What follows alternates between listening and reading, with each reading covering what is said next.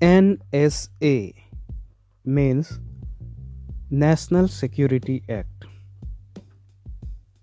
What happened? The Lieutenant Governor of Delhi has passed an order giving the police commissioner the power to detain individuals under the National Security Act NSA for a period of 3 months between 19th of January and 18th April. What is the National Security Act? A British era law that allow police to detain someone for months if the police feel the person is a threat to national security or law and order. This was received into the NSA in 1980 by Indira Gandhi. Why is it problematic? The NSA allow police to detain a person without bringing charges against the individual for month.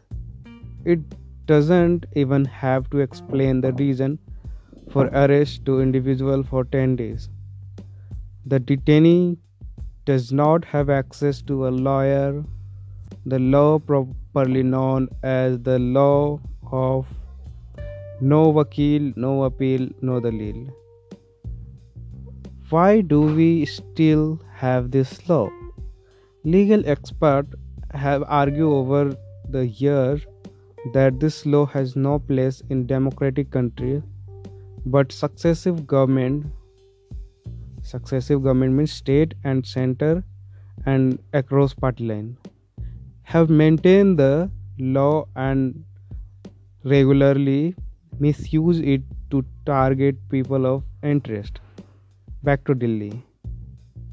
What is the police response?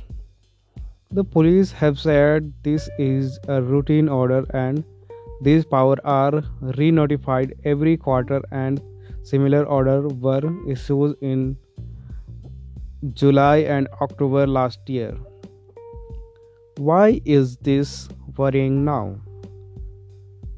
The unease in Delhi with the protests, violence in university and the upcoming election seems like fertile grounds for more misuse of this act.